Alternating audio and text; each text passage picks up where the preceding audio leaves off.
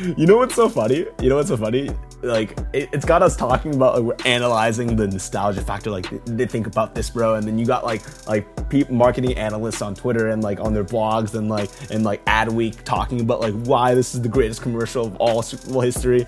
I can only imagine Coinbase's like marketing team or like the agency that worked on this. They're just sitting like the day after, sitting in their breakout room, just laughing their asses off. It's like, bro, it's just a QR code.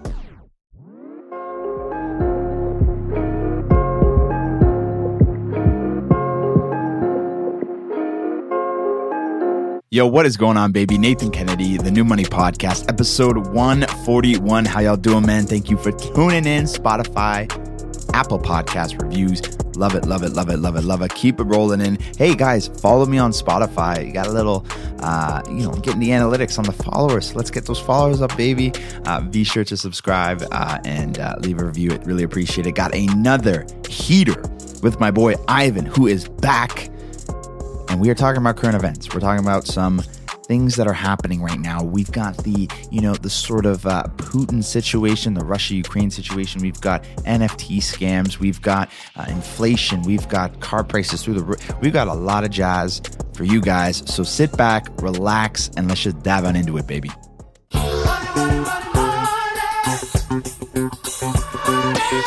Yo, so biggest story right now. Today, guys, we're recording on Tuesday probably saw this whole Russia Ukraine thing. I wanted to talk about it a little bit uh, because of the pretty significant. Yeah, Nate, yeah. what is going on? Are we going to World War Three? Why, why are my stocks doing yeah, so bad? Man, it's it's it's insane. And so, like, I've been trying to follow this story pretty closely, and and from what I understand, yesterday was a, like a huge turning point for the whole situation. And essentially, what mm-hmm. happens is, for, for the longest time, I was thinking that Western media and like our media was a little bit skewed because I've been hearing things about like Ukraine, about how people in Ukraine don't even like aren't taking it seriously. there's this guy I listen to on this podcast that's uh he's he's like he's like a nomad. He like bounces around, but he's like financially independent, and he's actually in like yeah. Ukraine right now, and he's like. He's, he's in Ukraine the, right the now, fucking, and, and he's, chilling, he's chilling. He's like, I don't. He thinks it's like very, very, very, very low risk. Like nobody there, everybody there is chilling. Like this is like very anecdotal. Like I, I'm not really sure what the sentiment is, but like yesterday, essentially, Putin was like, "Yeah, these two regions." I first of all, I didn't know this.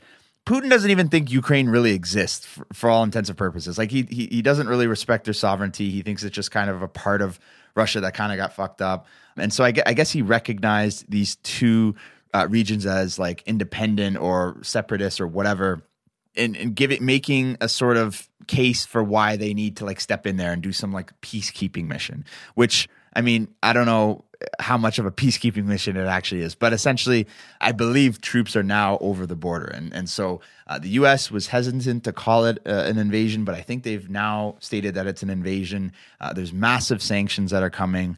Everything that the us was saying was going to happen is kind of playing out which is pretty insane. Yeah what do you mean sanctions? What do you mean by like sanctions? just just like, huge economic penalties? Basically, I think the biggest one that I saw was they're going to try to prevent their banking system from like you, you know exchanging dollars. I, I, think it was from mm-hmm. trading in US US dollars or something like that, which could significantly hinder their their ability to I don't know just exist. But the thing is, I, I also read here. I'm not, I'm not sure if it's in this article that we pulled here, but Russia's been positioning their their banking and their and their their economy for stuff like this. Like I'm pretty sure they're I can't remember what in particular. You know, I think their reserves are good. Like they they have a lot of U.S.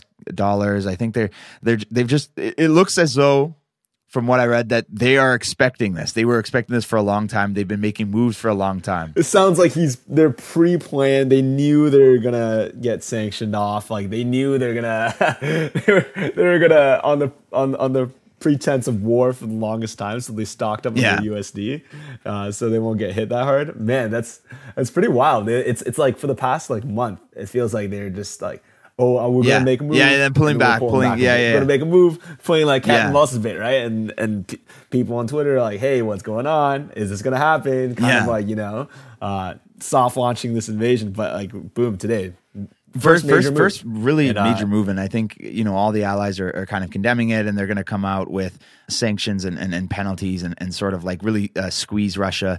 But I, like I said, I think Russia's ready for that and was expecting that, and I think Putin even said that to the Russian people, and he said like they are sanctions that are coming, they're going to come and stuff. But how he was talking yesterday, I didn't actually watch the actual clip, but from the analysis of it, was that he was positioning Ukraine as the enemy. He was positioning the West as the enemy and saying that they are, um, mm. you know, they've never keep their promises. This is like classic West, and it's it's Russia versus the world, kind of galvanizing his people. They people said it was rambling or, or something, but from what I understand, like it was, yeah, it was it was pretty like pretty like bleak and he was kind of like saying we might be stepping in some shit so for with respect to markets like I think it's really going to impact oil, which is going to be shitty. it's already bad enough. Mm. It's it's going to impact your stocks. A lot of uncertainty. The market doesn't like uncertainty. Man, the gas prices have yeah. been insane. I, I, went on like a, a, little road trip like this this weekend. Like this little getaway and had to fill up twice. I'm like, man. I'm like, have I been away from Canada that long and I haven't filled up gas for that long? Because I live in New York, I don't need to drive. I haven't filled up the tank yeah. in like a minute,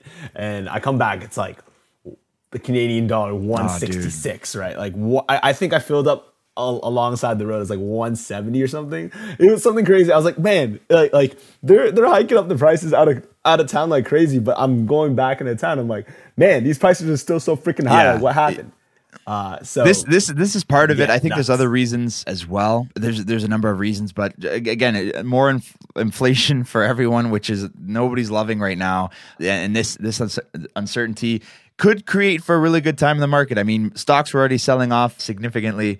So this could be like, I mean, this could be a great time eh, historically if you look back to to uh, really uh, pile up. So keep that in mind. This isn't financial advice or any of that shit, but not uh, investment it's, advice. It's, it's, it's, not investment advice. But man, switching over to crypto NFT land, did you see the OpenSea attack? Uh, yeah. Or, or apparently it's like a, it's not an attack. It's like a they're they're saying it's like a, a phishing thing. Did you see that happen? Yeah, uh, yeah, I I did see a bit of it, and it seems like it's one of the bigger ones, like that that have happened on a on a on a bigger scale. Like, but context wise, like these happen all the time on very individual scales, right? Like crypto scams and crypto phishing and like all these creative ways that scammers are getting access to people's crypto wallets have been around for the longest time, right? Yeah. But like in terms of like in discords of different projects, right? Like pretending to be like the admins or like the dev team asking for people's wallets and sending fake links that could be like a link to like a Google form or like some sort of form. And like even like the scams have gotten more and more and more and more yeah. intelligent, right? Like yeah. even for for this one, it seems like it's a phishing scam where someone pretends to be somebody and sends a link that looks like a very very legit link which is like an, a very old thing back with like email and all that jazz. And you click the link thinking it's like from the project or from OpenSea or from like X trusted corporation but like lo and behold it's a fake link that redirects you to like this website that steals all your data and and you're fucked yeah, yeah, yeah. and it, it, was it was saying here that there was some Bored Yacht Club, mutant Yacht Club images, which are like worth I think hundreds of thousands of dollars or, or something like that. Yeah. Victims of the hack found that they were all tried to manually transfer NFTs. You know, led to a lot of suspicion. OpenSea claims thieves were using phishing email. Uh, you know, up to two hundred million dollars could have been stolen. I mean, that's really insane for OpenSea, which I think they just raised a, a massive round. There was mm. a lot of mm. good news around this company, and and for this to come out right now is kind of sketch. And like even for me, who's like a fringe NFT guy, where I, I don't actually own them, but I like kind of follow and shit. Yeah, this is like truly upsetting and, and like I've I just keep dude I don't know what it is I keep seeing crypto thing after crypto thing people getting fucked man it's crazy the, thing the scams are very advanced in NFT land because like for for anybody that doesn't actively participate in this, like you there's there's extensions on like Chrome where you can link your wallet and like you put in your wallet, right? Like it's a MetaMask extension where which is a big platform to hold your wallets and you pretty much like give permission for web, certain webs NFT NFT project websites to have access to your wallet so that they can send you uh, you can buy NFTs and they can send you stuff, or you could like vice versa, just transfer like ETH, transfer whatever, like back and forth, right? And mm-hmm it's crazy because because of so much permissions that you're allowing these websites, right? Like someone malicious can come along and send a phishing link, and all you got to do is click it, and then like they code it in the in the website or in the metadata where like it instantly access your wallet and like gets your seed phrase and gets like access to like everything in your wallet and everything can just get transferred out like immediately and you wouldn't even know. Yeah. It's insane how like sophisticated that world is. I was reading this like, this like Twitter thread that like it, it's such a it's such a niche area and there's such a limited amount of people that have a, a really high expertise of it. And so Even when somebody acts, high expertise are they're Yeah. getting scammed too, man. That's It's what crazy. I'm saying. Like the the because the, scams the scams are so sophisticated that they they they think that they're. It just doesn't seem like they would get scammed. Like it, it seems like they're the the way that they're going about things is very methodical. And I think it was this one thread on this person that basically was like helping out with this discord and was like contributing a lot and the person had been following for weeks for months uh, so it's like one of those long cons where like they're playing the long game and and the guy no. built the trust and all that kind of jazz and then almost fucked him. Didn't actually end up going through it because the guy caught it just in time. Yeah. but it, it's it's interesting. again, it's it's like crypto, NFT, all this stuff. It's the wild west right now. It's re- really reminiscent of like when the internet first started, like web pages and stuff. Like everything was a static web page. You had hyperlinks, like very ugly, no CSS, all that jazz. A very web one, right? And and then like a lot of scammers got like that that were fluent in like web languages, like that's where the phishing email started. That's where the phishing link started because nobody w- ex- that that didn't have technical knowledge like could tell the difference between like what's real and what's fake, right? And right now it's it's just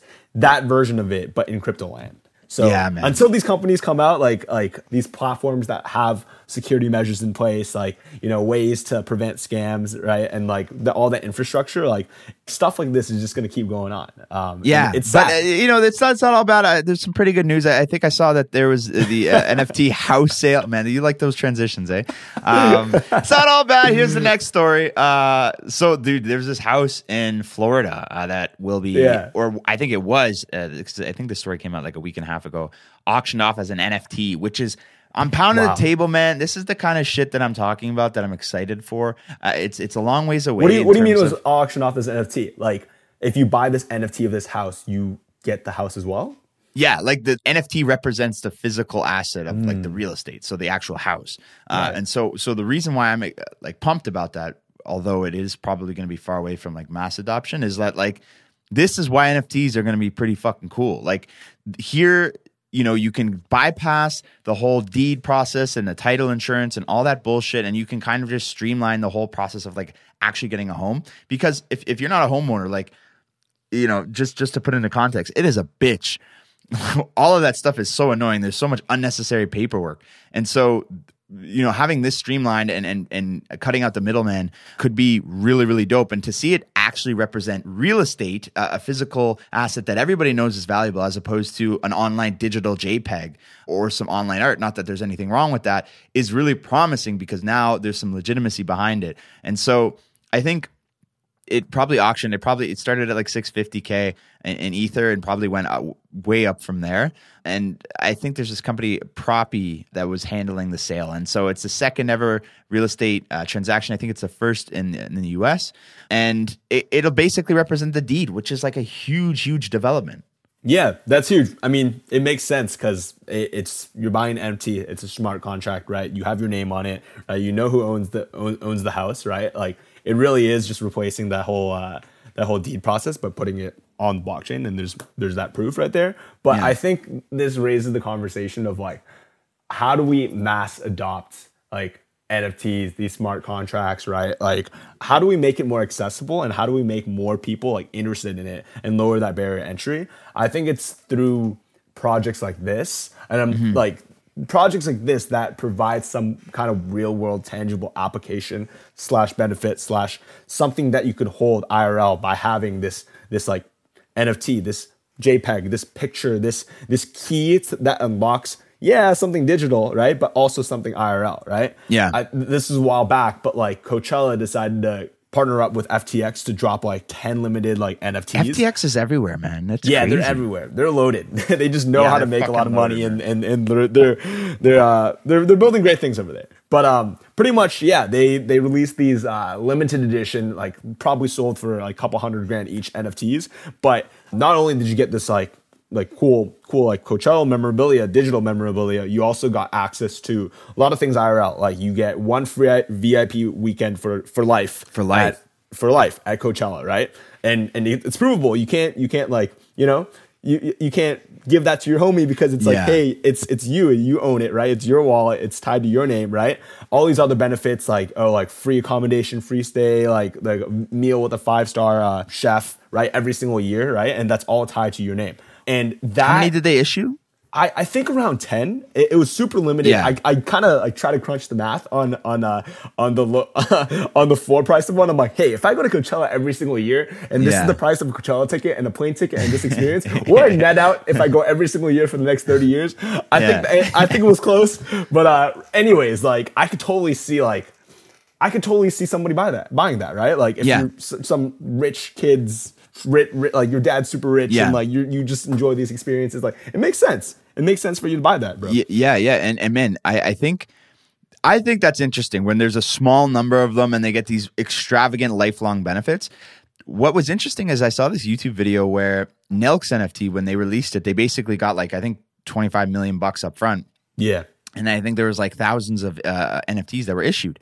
But if you think about it, and and I think based on the like messaging, I don't know if this has evolved at all, but this video was making the case that like 25 million upfront is great.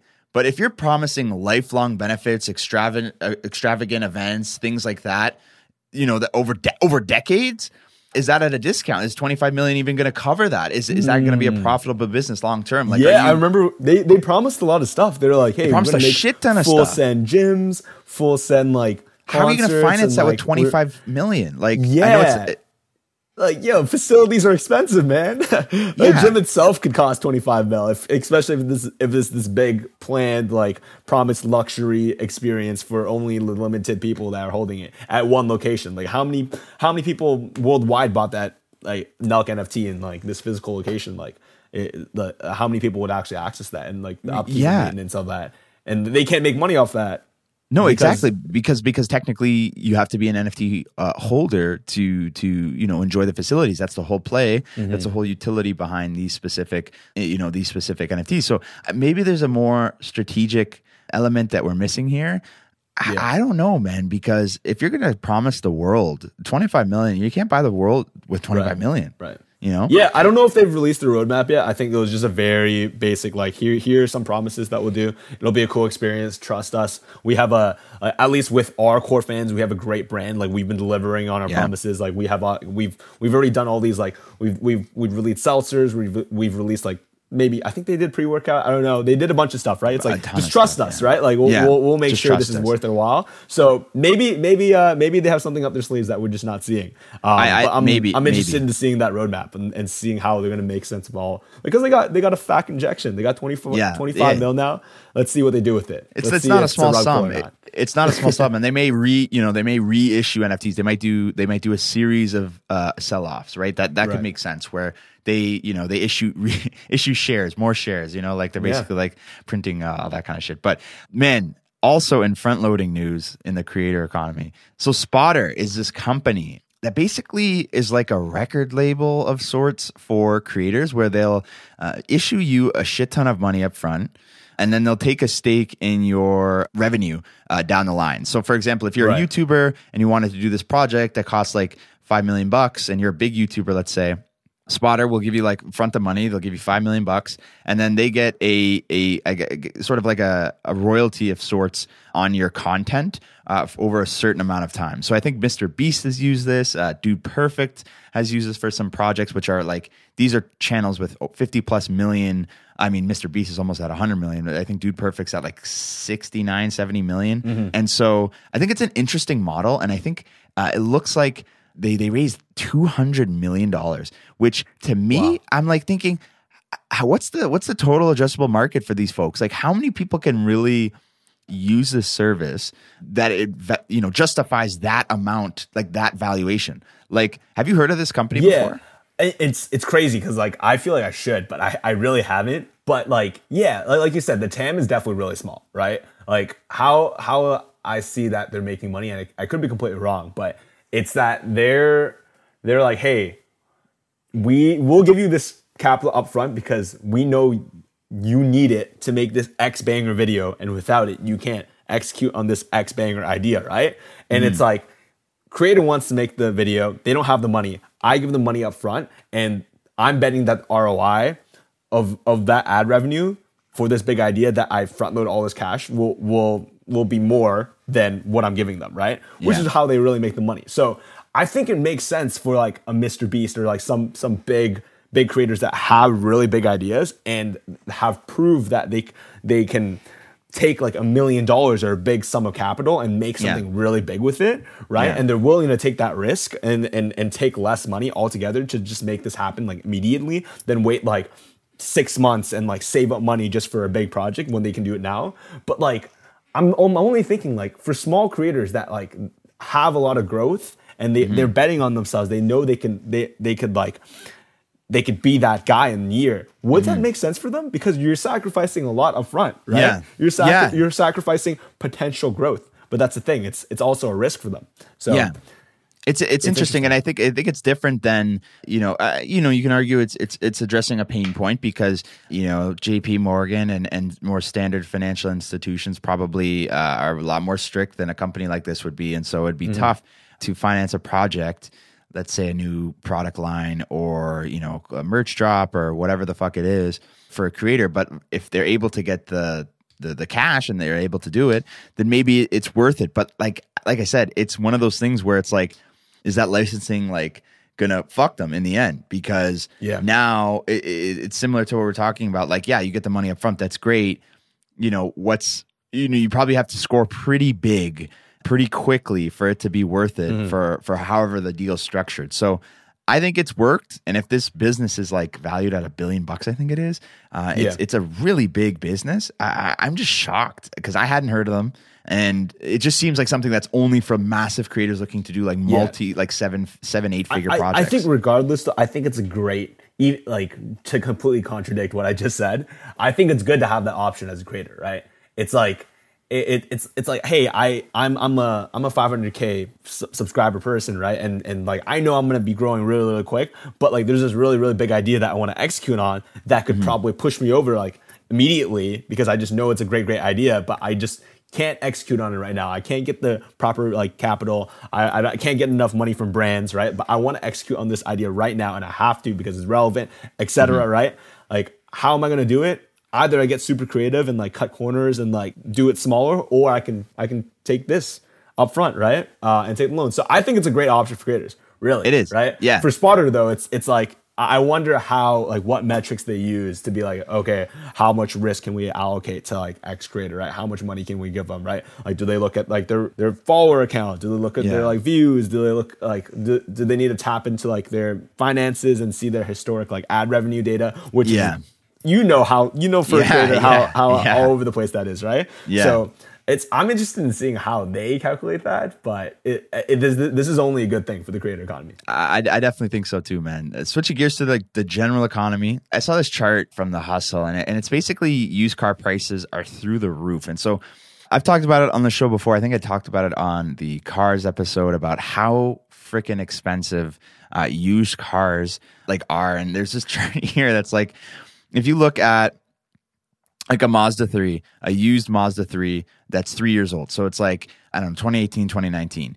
It's up 54% as opposed to being, uh, wait, is it depreciated? Average prices for the top, uh, top three used models. Oh, okay. No. So the 2018 model in 2021 versus the 2019 model this year, it's 54% higher. So it should be around okay. the same price because it's three years old, right? Relatively speaking, it's fifty four percent. A Volvo, fifty six percent. Um, Toyota Prius, sixty one percent. Nissan yeah. Versa, Dodge Caravan, 62 percent. Like you guys get the point. Like it, it's insanely expensive, and I think it's the chip shortage, supply chain breakdowns still they're not really they, i keep hearing that they're going to get better they're not getting better this is so and, funny because what everything we learned in personal finance class yeah. of buying a used car is the yeah. way to go like if, if you want a model just just take the bullet and buy two years older because it will be on a 33 to 50 percent like discount but like man. wh- like what's going on? Chip shortage supply like, chain I, stuff like yeah like it, it seems that like they, they're still struggling with it and these issues are still exacerbated and there's just not enough new cars that are flooding the market so that people are forced to have to buy used cars and then there's a bidding war and so now people are making money off their off their used cars essentially and leases Crazy. are being turned in with a ton of equity because dealerships are buy can't buy those cars back fast enough it's still continuing so i mean I keep looking for signs of hope with this, uh, similar to signs of hope with uh, the real estate market, real which we'll talk about market. in a sec. But it's just a really shitty time. Like I would just probably hold off because you're paying over, over top dollar for these cars. And and speaking with uh, for for our, our Ontarians and uh, on, that listen to the show, there's an ambitious plan. The government basically said their task force, their housing task force, that we need 1.5 million new homes in 10 years to make housing affordable uh, again.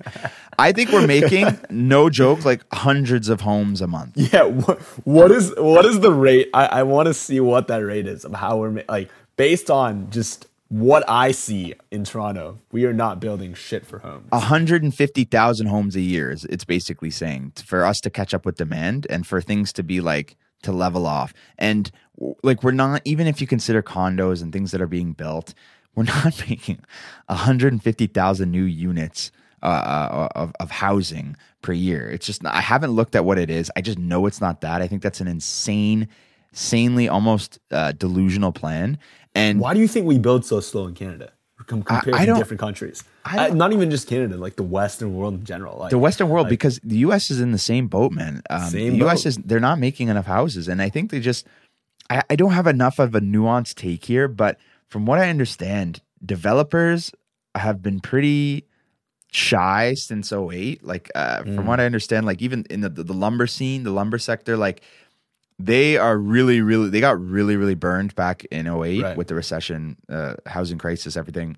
And so they're very, they're very timid. They're very, um, kind of, they're not willing to like take big bets because as a developer, like you got to lay out a lot of capital. You got to lay out a lot of money into these projects and the massive projects. And if you want to go, if you want to speed it up, I mean, it's kind of a lot to ask a company mm-hmm. like a, like a developer to like do these massive like plans and things like that with, without yeah. some sort of like guarantee. And the, with the economy being a little bit uncertain, there's not much of an incentive for them to to really really ramp it up. And I think you're seeing that in the states and in Canada. And I mean, I'm not really sure of other yeah. real estate markets. Maybe maybe the laws just aren't friendly for developers. For like like there's hoops jump through and, and things that need to get approved for for all this like for for the supply to catch up. Like versus like other countries like say in Asia where where it's like hey like government's on board to like get all this real estate out. Like they can move quickly. Like developers mm-hmm. quickly just go go go go go, and there's mm-hmm. less of a bottleneck like from from like approval to like developing. I, I think so too, and and like the thing is, I, like again, I, I don't have that deep of a take on this, but from what I understand, we're looking at like the supply side, like what are, what is this fucking task force doing to incentivize these developers? Like, I think the government needs to like step in here, probably finance a little bit of this, probably give them a little bit, get it off the ground, do something, and then so that's the supply side. Like, really help uh, and support this this sector, get this shit off the fucking ground, and then on the demand side. You know, how are you controlling for these bidding wars that are happening? How are you controlling for these foreign investors that are coming in and buying up all this these houses and shit? You know that, that it's insane. And and you you talk to you, you know you talk to real estate agents and things like that where they talk about these these things that come over. Like it's it's money coming from like so many different places like the government really needs to get their hands on this and we're more you know social country in, in canada they really need to get their hands on this and control both sides of this from supply and demand because it's going to take a lot of investment on in, on both sides for this thing to even out because it's just absolutely out of control at this point. Yeah, foreign investment is is just they're driving the prices up like crazy and yeah. snatching up the, all the condos. I know, I know, I know. It's like it's a culture thing in China where they love real estate, right? Yeah. Like I, I watched this video about like how how much more invested China is like like per like citizen in real estate than like the stock market and how like like there's it was a I don't know what the percentage is, but like the percentage of like people that own more than two properties and then three properties and then four properties, like compared to like the rest of the world is just like off the charts. Is it really, Insanely eh? off the charts? And and yeah, like the mix of demand and supply, like like something's got to happen. Uh, Yeah, for me, for me to afford a home, man. If I want to afford a home, and I like like there, there's some stat that was like, oh, every every single person in this age range, like like mo- majority of them had like at least on average 50k investment from their parents so that Yeah. they could afford a home Yeah. or something. There's I don't know what the number was. It, it was just like it was like, damn, man, like. I don't got When's that. my turn, man? When's my turn? Yeah, man. Dude, did you see this uh Tim Beebs uh the results? Really interesting stuff, man. So RBI uh almost doubled their profits last quarter on strong sales growth driven by Justin Bieber, which is from the Justin Tim. Bieber. Did you have you had have you tried a Tim? Peak influencer marketing. I I have recently, like finally, because um, yeah, I was back Just in like covered in sugar, bro. Dude, it's I know, but like yo, the marketing was just great. Like Yeah. the word, the team leaves is just funny. Like it just rolls off the tongue. Uh, yeah, like everybody was trying it back in Canada. I'm like, man, like I just need to get back to Canada and, and, and get myself a box. But man, this is uh this is peak influencer marketing, man. Celebrity endorsement, Peak. and and it's like the, the the synergy was just there, right? Yeah. you got yeah, like. Just, just from a peer, and this is not rocket science. Like this is this is obvious, right? Like you, Yeah. you got like icon, Canadian icon, Justin Bieber, right? Canadian icon in in like coffee store, right? yeah. Add them together. Name is amazing, right? Like the marketing that they rolled out, like Was the, the commercial yeah. was was was. I mean, a little bit corny, but like kind of funny, you know. To, was kinda funny, to- it was kinda funny. Yeah, it was, it was kind of funny. It was kind of funny. All right, I'll give it that. Yeah, right? yeah, yeah. Um, just just great synergy all around, and I know they did merch too, like whatever. It's like a hype thing, hype element to it. Um, Yeah. I I think it's I think it's really cool, man, and and yeah, like really strong revenue growth uh, year over year, and and and I, I just think like good for them because I think I did a video a while ago, kind of saying like, what the fuck is happening at RBI? Like these guys got to get their shit together. Tim Hortons is a is a flailing mess, uh, and so for them to come out and do this was was was a huge bet because it could have flopped so fucking hard. Um, but they executed it well, man, and they had the merch and they had the everything. The donuts were half decent, and it got people talking, and it got it got Tim Hortons in in people's mouths again, man, which is which is like really interesting uh, to yeah. see. It, it's great to see like uh institutional, like very incumbent brand like Tim Hortons do influencer marketing so good on such a scale.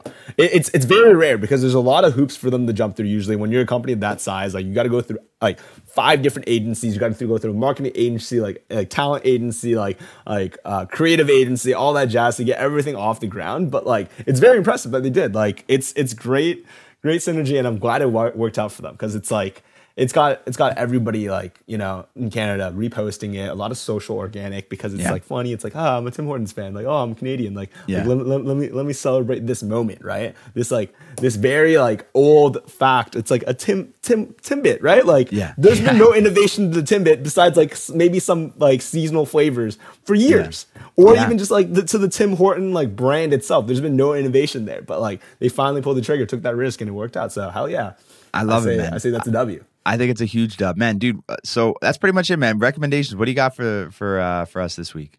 We're doing some recommendations this time, right? What Yeah, have we been watching? What have we been listening to? Yeah, let's let, let's kick that off. Let's Yeah, let's start let's that up every single week. There's been a lot of stuff. Recently watched the Tinder Swindler. Uh, big on Netflix right now. Did you get a chance to watch that? Yeah, I saw some of it, man. This guy's this guy's a piece of shit, man. Uh, Dude, this guy, absolute degen, man. Yeah. Absolute degen, bro. I just like, bro, how did he pull it off, man? Like, like for, for people that don't know, there's this guy, uh, won't spoil it, but he no pretty spoilers. much, no spoilers. he pretty much conned a bunch of women into giving him a shit ton of money on Tinder. Yeah. Um, made these women fall in love with him, ma- made, made, him, made, made them think that he was like this rich, rich, like very rich son of somebody, right? And then, uh, and then conned them like thousands of thousands of dollars. And he's getting a show now. I don't know if you saw it, but he's getting a Wait, show. Some is? Hollywood agent signed him, and he is going to be on a dating show. And Are it's crazy. serious? Like he, he got jail time and all that, but now now he's not on a sh- now he's on a show, which is so fucked up, right? But like if you think about it from hi- like. I- I'm not, I'm not, I'm, I'm condoning him 100%, right? I'm not supporting it, but I'm just saying, if you look at his socials right now, he's playing into being the scammer. He's like, yeah, Oh, yeah, I'm a is, scammer, he is, right? he is, and all, and, and, and, every, and like people that like support him, they're eating it all up. He's like, yeah, I'm the Tinder swindler, bro. I did this, bro. And now he's into like shilling crypto and NFTs, bro, which is oh, hilarious. It's like, it's like obviously he is, right? Yeah. Obviously he's in like the most Um, he's into some like scam coin, shit coin. But yeah, he's uh he's he's on his way. Um, Dude, that's hilarious. That's fucked, man. What it was? What, any anything else? Books, podcasts, anything? Uh, no, I, no, I, I don't know. Um, what do you got in your end? Let me throw it over to you. yeah. Give me some time, to dude. I so um, my my girlfriend's been watching Euphoria a ton. Euphoria is like Yo. super super hype. I haven't actually it. watched it myself. I don't know if I will, I, but I did watch. Um, I did watch like YouTube videos like reviewing like seasons just to get a sense of it. It's like seems Mm. like a really interesting show. But my favorite show right now, it's been my favorite show for a while, is uh, Billions on uh, HBO or Crave if you're in Canada. Uh, I really, really fucking love Billions, man. It's basically about this Titan billionaire versus the the the um, attorney general or the district attorney or whoever. He changes roles during the the series, but it's like super badass. Like I really love it. It's like a drama, really cool. Gives you insights to like like the law scene, the business scene. It's really dope. Um, YouTube, you know, nothing, no, no new creators, man. No, nothing really too crazy. Yeah, hey, hey, something that I want to throw out there, and you, you, I don't know if you want to throw this in, but because we didn't talk about it, the Super Bowl ad with Coinbase. Oh, yeah, yeah, yeah, shit was goaded, man. Yeah, shit was so man, we goaded. If you want to touch on that about real quick, yeah, the the just thirty second QR code, man, bouncing bouncing off the screen like the classic DVD like meme. That's insane, man. they paid they paid what on average 13 I- mil. It was was it thirteen mil? I think I think it's like thirty second spot was was It was a minute. mil Though. or It was a like minute. that. It was a minute. Spot. Oh, it was a minute. Okay, a minute the- spot, thirteen Yeah. minute, thirteen mil, right? Yeah. Production cost essentially zero dollars, right? If you look Yeah, at all the, if you like, it's just a QR code, bro. Like, like can't can't cost more than like I can make that, bro. Um, yeah. but yeah, no production cost, thirteen mil, right? And and they Clean. threw it up, and it's it's like based on all the other commercials like it has the on a marketing standpoint the cleanest attribution right like you you can hear anecdotally from all your friends and me and my group that watched the super bowl everybody was like what the fuck is this pulled up their phone scanned it right like boom Yes. attribution and what was funny is that like their their site crashed and and i'm like okay conspiracy to me is like okay maybe they crashed on purpose so people more people can tweet about it but like that's and that ended up happening. Like it crashed for five minutes more people tweeted about it. Organic social right? Everybody was like oh, wow you see that Oh, coinbase good, ad? Like boom boom boom So boom boom good. right? And it was amplified even more because the site crashed. But my whole thing is that like you know any any pr is good pr and Yes. they ripped the hell out of it and they milked the hell out of it by by having that as social I think it shot up to like number something, like number two on the App Store or number Yeah. one in the App Store for yeah, like, yeah. like the a, stats. like a brief- uh, yeah, there there were some stats on like how each app like performed and like the traffic to the sites, and they they were by far the highest, and they could attribute it the highest too because it's literally a QR code, Yeah. right? You can you can track that versus Yeah. all these other like fintech companies and all these just companies in general, man, they're spending thousands, like hundreds of thousands of dollars for talent like and for like a production and- 10 second cameo, man. Like, man, good on Coinbase for that. I think it was Good fucking so nasty, and it was the story. And as a as a marketer, you're always trying to tell a story, and and you always want to be the story and the hype. And with 60 seconds of a screensaver, it was telling the story of nostalgia with how it used to be when we were, you know, I mean, some people still have screensavers, but for the Yeah. most part, that's like a you know a, a Windows XP shit, Windows 97 shit, like Yeah. kind of took you back a little bit and there was like you know it was talking about this this this thing that doesn't say a single thing was saying so much and there was this there's this chatter about like how when it hit the corner at the very end and it was Mm-hmm. the perfectly DVD thing. it, it like tickled your OCD just right and it was yeah, just like yeah. this perfect commercial and um and it didn't say a word, man. It's like Khaby Lame, like like the the TikToker, like doesn't Yeah. say a word, but he says like a thousand, you know. You know what's so funny? You know what's so funny? Like it, it's got us talking about like we're analyzing the nostalgia factor. Like they, think about this, bro, and then you got Yeah. like like people, marketing analysts on Twitter and like on their blogs and like and like Adweek talking about like why this is the greatest commercial of all Super Bowl history. I can only imagine Coinbase's like marketing team or like the agency that worked on this. They're just sitting like the day after, sitting in their breakout room, just laughing their asses off. It's like, bro, it's just a QR code.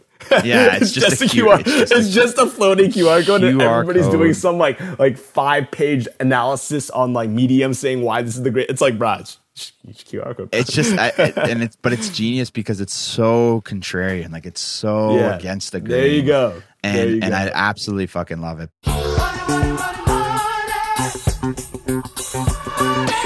So there you have it, my friends. Hope you guys enjoyed it. Neo Financial, check it out. Wealthsimple as well. Y'all know they rocking with us. Y'all know they supporting us. I'm only giving you guys the best products that are out there. So check the show notes out for it. Spotify, Apple Pie. I mean, I'm just asking you guys all the time at this point. But I really hope you guys enjoyed the episode. I love, uh, you know, chopping it up with Ivan and reviewing uh, what's going on in the world this week. So hope you enjoyed it. Thank you so much. I appreciate y'all, boy. I love y'all. But for now, I'm out this mother. Peace.